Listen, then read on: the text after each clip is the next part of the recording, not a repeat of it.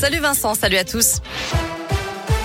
À la une, l'allocution d'Emmanuel Macron ce soir, la neuvième depuis le début de la crise sanitaire. Le président de la République s'adressera aux Français à 20h à la télévision avec à la clé de nouvelles annonces sur la situation sanitaire. Face à la reprise de l'épidémie de Covid, le chef de l'État pourrait rendre la troisième dose de vaccin obligatoire pour obtenir un pass sanitaire valide.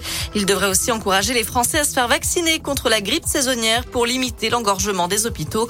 Cette allocution sera aussi l'occasion d'évoquer les réformes en cours ou à venir. Notez que le Conseil constitutionnel vient de valider la prolongation du recours au pass sanitaire jusqu'à fin juillet 2022. En revanche, il a censuré l'accès des directeurs d'école au statut vaccinal des élèves. Les sages estiment que ces dispositions euh, portent atteinte, je porte une atteinte disproportionnée au respect, au droit au respect de la vie privée. Fin de citation. Dans le reste de l'actu, un jeune puis mois en détention provisoire. Il comparaissait hier pour violence conjugale, mais il a demandé un délai pour préparer sa défense. L'audience se tiendra le 10 décembre.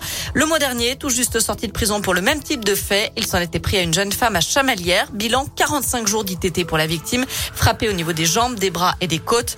Pour rappel, le numéro d'urgence en cas de violence conjugale, c'est le 39 19.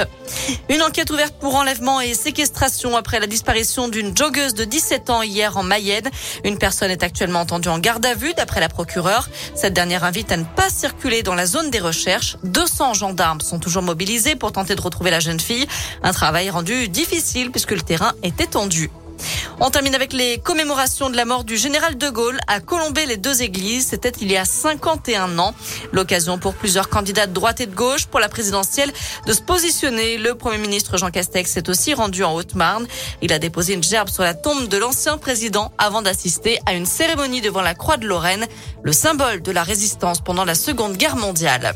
Voilà pour l'essentiel de l'actu. Je vous laisse tout de suite avec Vincent. Je vous souhaite une excellente soirée. Merci beaucoup Noémie, l'info